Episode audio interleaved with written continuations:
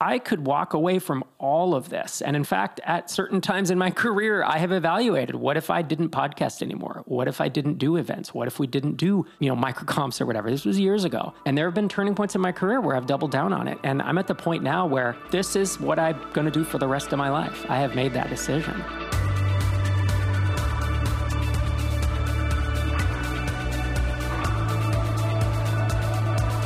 Another episode of Startups for the Rest of Us. I'm your host, Rob Walling. I'm fired up to be here today. Thanks for joining me. A lot of interesting listener emails that I've received over the past couple weeks, couple months that we'll be walking through. Some of these are questions, there's some feedback, there's a critique of my episode 581 on inflation for founders that I think is really well written and well reasoned some feedback on just some statements I made about, you know, certain things being an inflation hedge or not.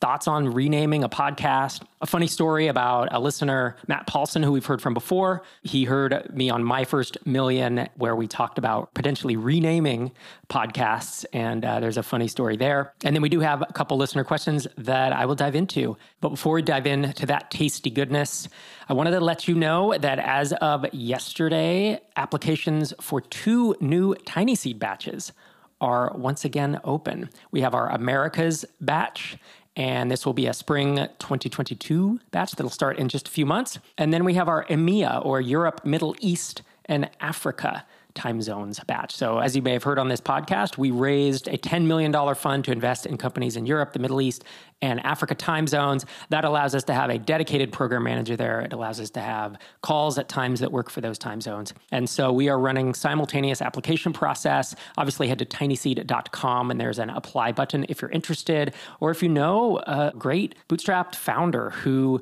has some traction with their SaaS app we would love for you to refer them to tinyseed.com. Those applications will run for about two weeks, and then obviously we'll be doing a fun. I love the announcement when we get to to pick the companies, and then you know we do our our live stream of talking about them. And with that, I'm going to dive into my first email. The sender asked to remain anonymous. He said, Hey, Rob, I just wanted to say thank you in all caps. Thank you for everything you do. I'm Startups for the Rest of Us biggest fan. I could listen to you all day long. On your podcast is how I heard about MicroAcquire, where I just sold one of my side projects. Granted, I'm on a much smaller scale, but that never would have happened without you. If you ever need anything at all, I'm excited to help. Beta tester feedback development help, conference help. you name it, I'll be there. I live within driving distance of Minneapolis. If you're ever looking for someone to drink a beer with, give me a shout. Thank you for sending that in. I have said this on the show many times, but I have a folder in Gmail that is just labeled thanks. And it's where I collect emails like this. These have a very deep meaning for me, they have a very deep impact.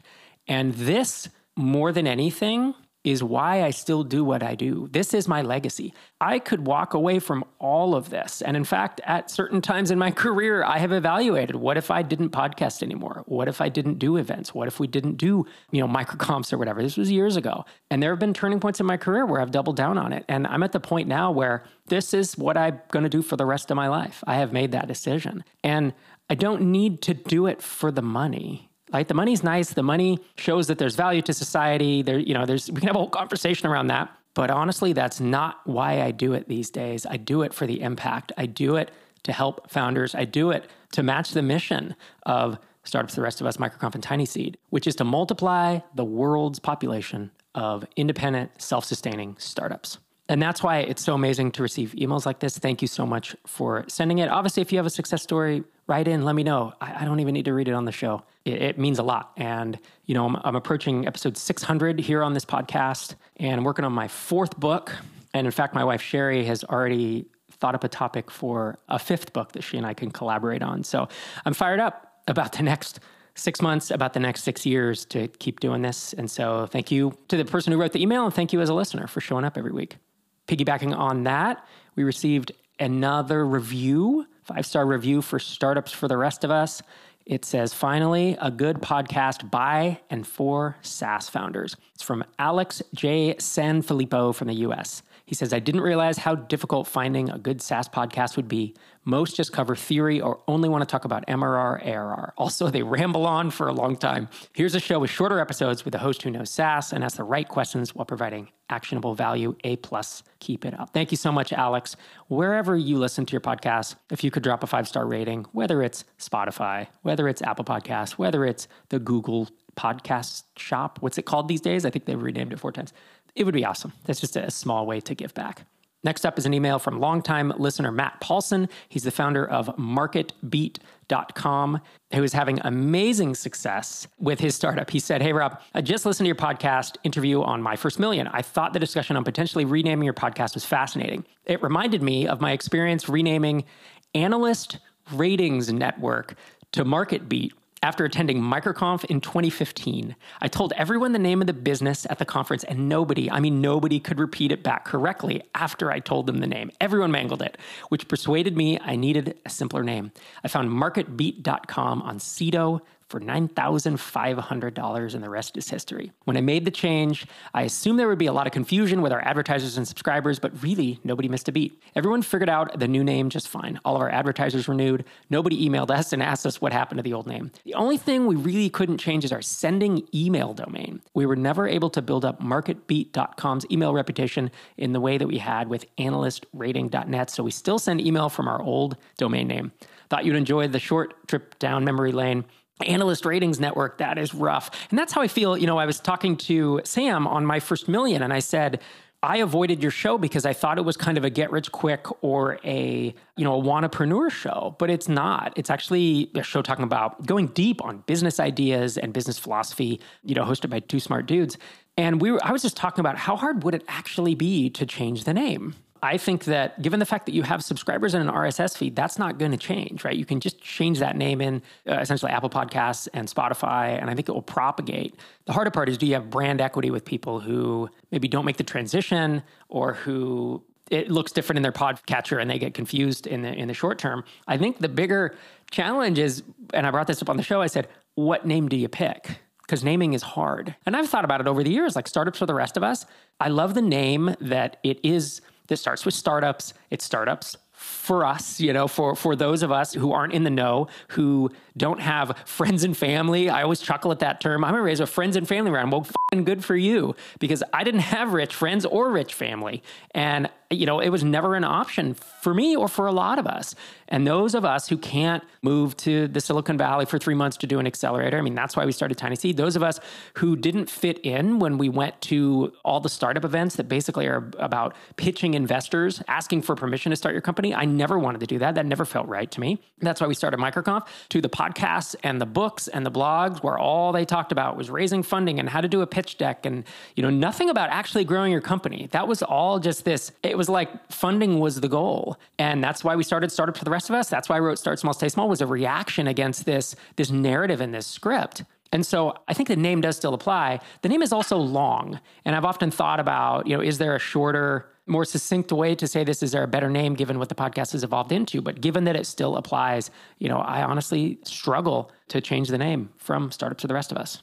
Now, the logo, on the other hand, that appears in Apple Podcasts, and that's something that uh, I revisit every few months about potentially redesigning that.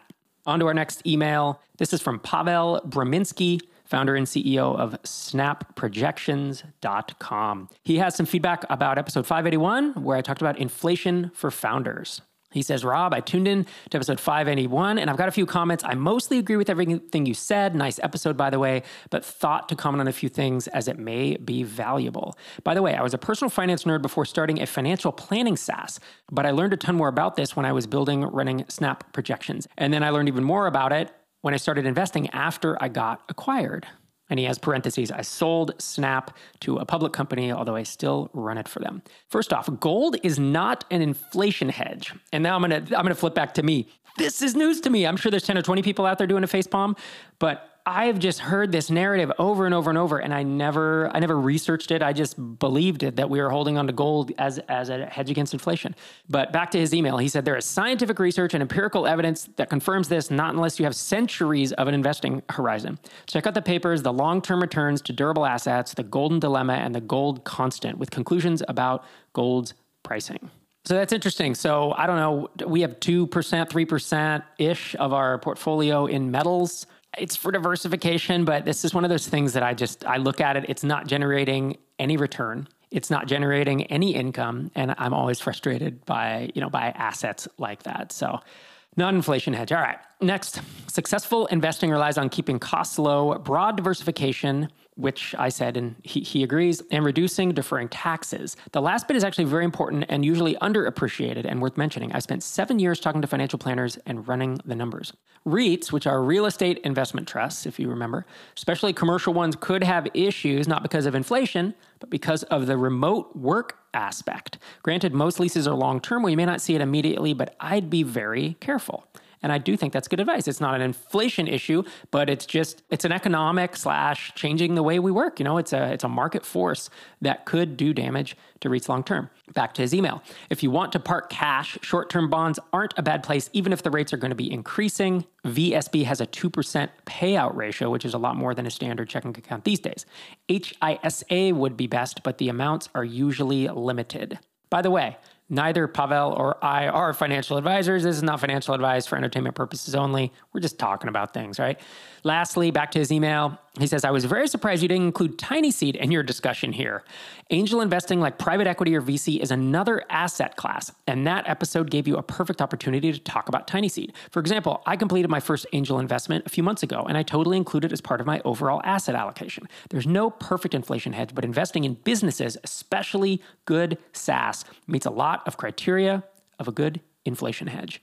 Cheers, Pavel. Well, thank you so much for writing in. It is interesting. I mean, one, you know, I, I didn't want to show my own stuff but frankly it didn't it didn't occur to me and what's funny is if you go to tinyseed.com slash thesis we talk about trying to broadly index across uh, hundreds and hundreds of early stage SaaS companies. We, you know, while it's not technically an index fund like a Vanguard fund, we are diversifying risk, right, across a lot of companies. And I have thought about SaaS as a different asset class. I do include that in our family balance sheet. Since I made the, our very first angel investment in WP Engine in 2011, those sit off to the side. I don't, I don't count them as such. I usually say, well, once I write the check, it goes to zero. But then as the company becomes worth more, we do some marking to market, as they say. Absolutely.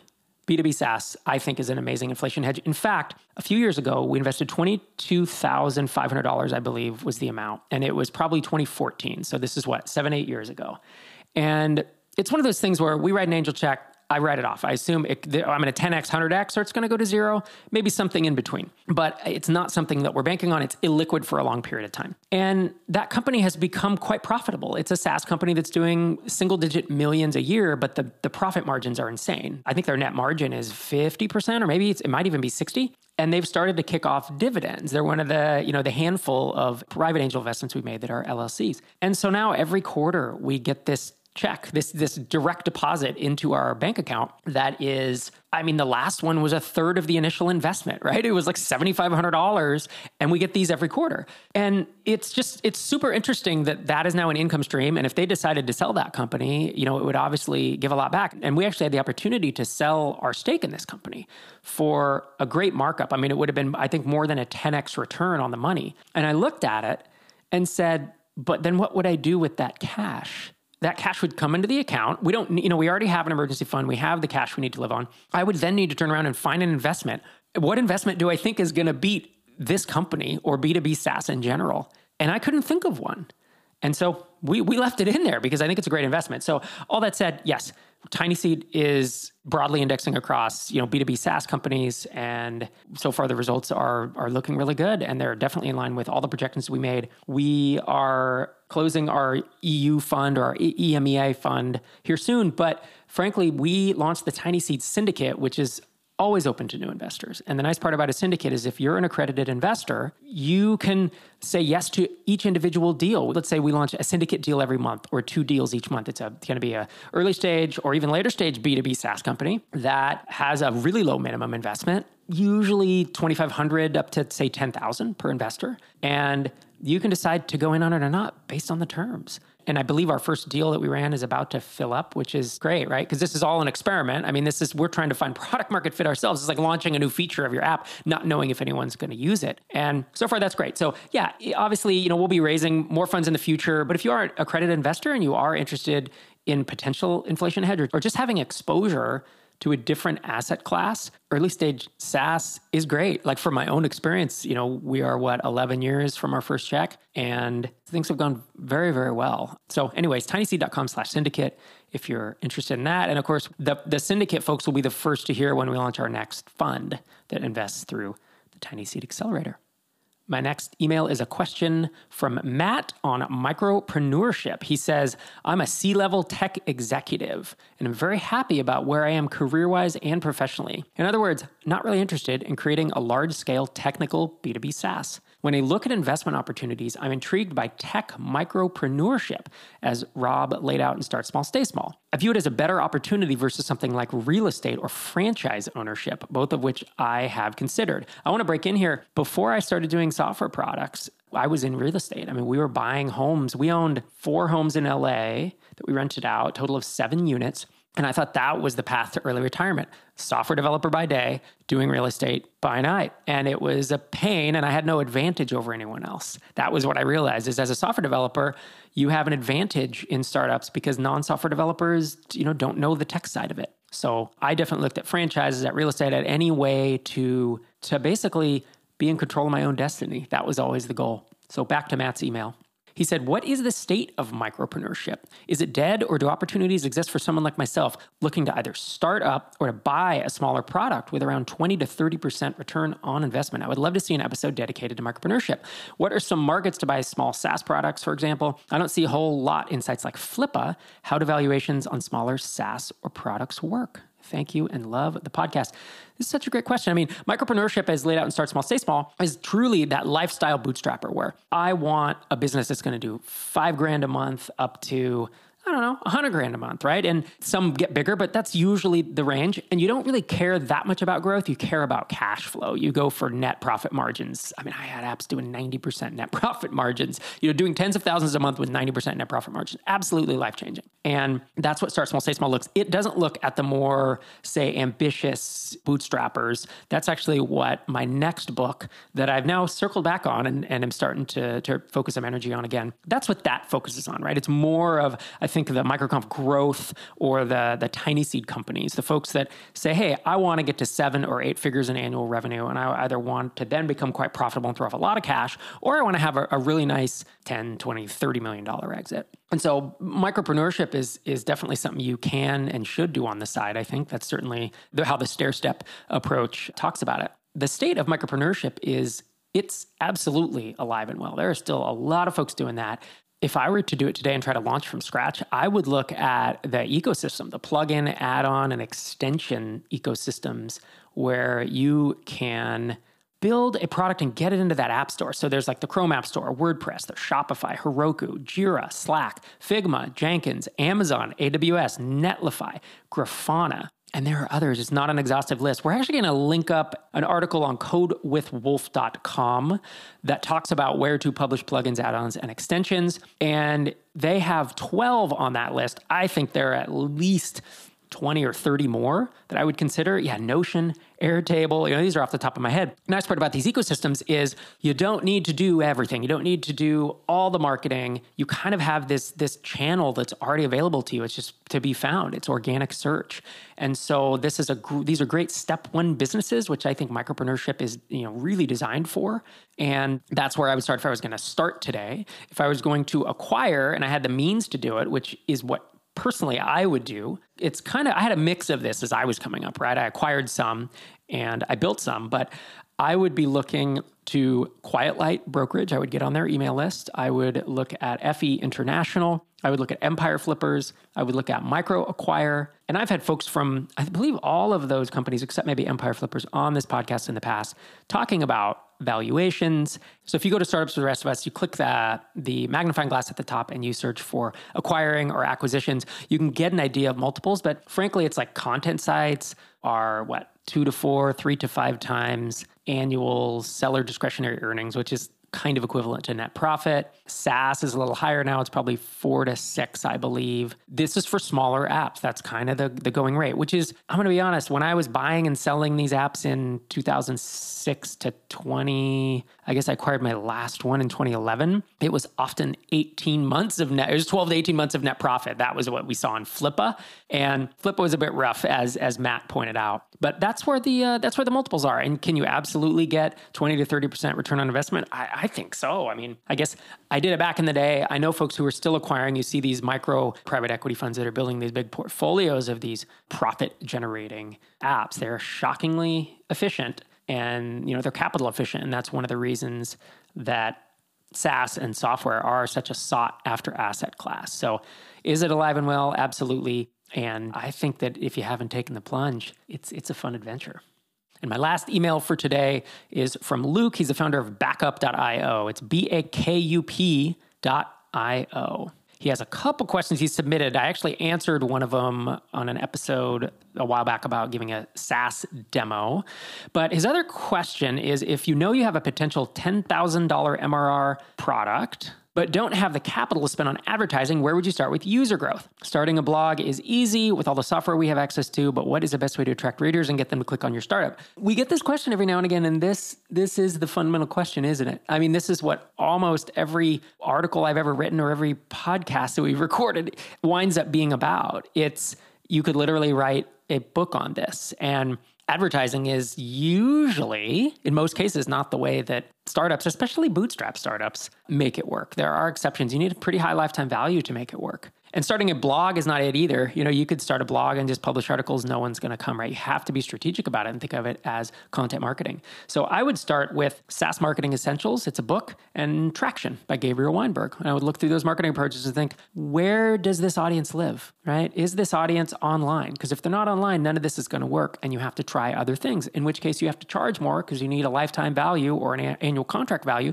that can justify you spending the money to go offline. If they are online, where do they hang out? Are they in Facebook groups? Are they on Hacker News? Are they on Indie Hackers? Or do they have their own forums, their own closed communities? You can go hang out there and be part of those communities and just be helpful. And that gets you a start of seeing how they, you know, how those folks think about stuff. You don't go in there and you and pitch your stuff, but you start to become part of the community where potential users are. Are they already looking in a certain place for, you know, this thing you've built? Are they looking in Google? Then maybe you do need to pony up some Google ads just to see if it works, figure out which terms work for you and convert, and then do hardcore SEO to rank for those terms. Or maybe they're searching in a marketplace because this is an add on. Maybe they're looking in Heroku or WordPress.org. Then you build something, you put it in there, and you figure out how to do search engine optimization and rank there. Are they on social media talking about this, looking for solutions? It's just a matter of getting in the headspace of those consumers. You know, even if they're businesses, they're still going to pay for and subscribe to your service, and they're going to look for it somewhere. So that's that's how I would think about it. And to add a little more context, I mean, there's really five main B2B SaaS marketing approaches. These are the five that I think everyone should at least consider if you think they're going to work. There's content, there's SEO, there's cold outreach, there's business development slash integration marketing, partnerships, and there's ads. And I'll run through those again. I've separated content and SEO because sometimes people write content purely for SEO. They don't care at all about the kind of social pop or getting on Hacker News or getting into these social news sites. And other times people do the content marketing they don't care about SEO at all. And they really just care about the social pop or the initial sharing on the LinkedIn's and the, and the social media sites. So those are, are two ways that I've seen dozens, if not hundreds of startups, SaaS founders grow amazing six, seven, eight figure companies almost solely on the back of those two. Cold outreach, it's a little saturated these days, but it still works in certain spaces. So that can be email, that can be LinkedIn, you know, however you do it. Certain people have opinions on that. They'll never do it. That's fine too. Then don't go into a space where, you know, that's what you need to survive. Then there's business development, which is integrations. I think of that as affiliates and partnerships, where sometimes you do a full integration. Sometimes you can just do a joint venture partnership quickly and you just recommend the tool to each other's audiences. And other times you are trying to find affiliates who already have audiences in the space to do a webinar with, or you give them a cut, you know, 30%, 20% of the annual fees that they basically, that the customers who they send you pay. And now you have, you know, this amazing revenue stream from an influencer. And then lastly, it's ads, right? And that can be Google ads, that can be Facebook, LinkedIn, and there's all types of ad networks. These are high level things. Those are only five. There's also there's kind of the caveats of like well then there's free tools which are like engineering is marketing. There are uh, in-person events podcast tours and on and on right? Traction is a good book. I actually have i think five or six marketing approaches that are not in traction that work for some companies and i have i'm, I'm planning to mention them in in this book that i'm writing. I've kind of put them in a in a chapter of it if you're intrigued by the, the thought that I'm writing another book and want to hear when it comes out, you can head to robwalling.com, sign up for my email list, or head to startupsfortherestofus.com. Sign up for the email list there. Cool part about Startups for the Rest of Us is you will receive two never released episodes that you know we have both an audio format and then a written guide so you can read through it the nice nice looking pdf guides and those are called eight things you must know when launching your saas and 10 things you should know as you scale your SaaS. And they're evergreen episodes that are, are fundamentals that I don't believe will change this year or in five years, but things that some of which I haven't mentioned on the show. So startupsforrestofus.com, you sign up for that email list, and then obviously, you know, I'll be notifying you when the book comes out. So good question, Luke. I will say it's it's a very broad question. There's no like super easy answer. It's this is the hard part of being a founder is making decisions, making hard decisions with incomplete information. Because that's usually what it is. You don't have the complete information of what's going to work. You have to take your best guess, you have to run experiments, and you have to to see what works. And that wraps us up for today. Thanks so much again for joining me for this episode 587. Thanks for coming back every week. If you're not subscribed, obviously uh, hit that subscribe button. And I will be back in your ears again next Tuesday morning.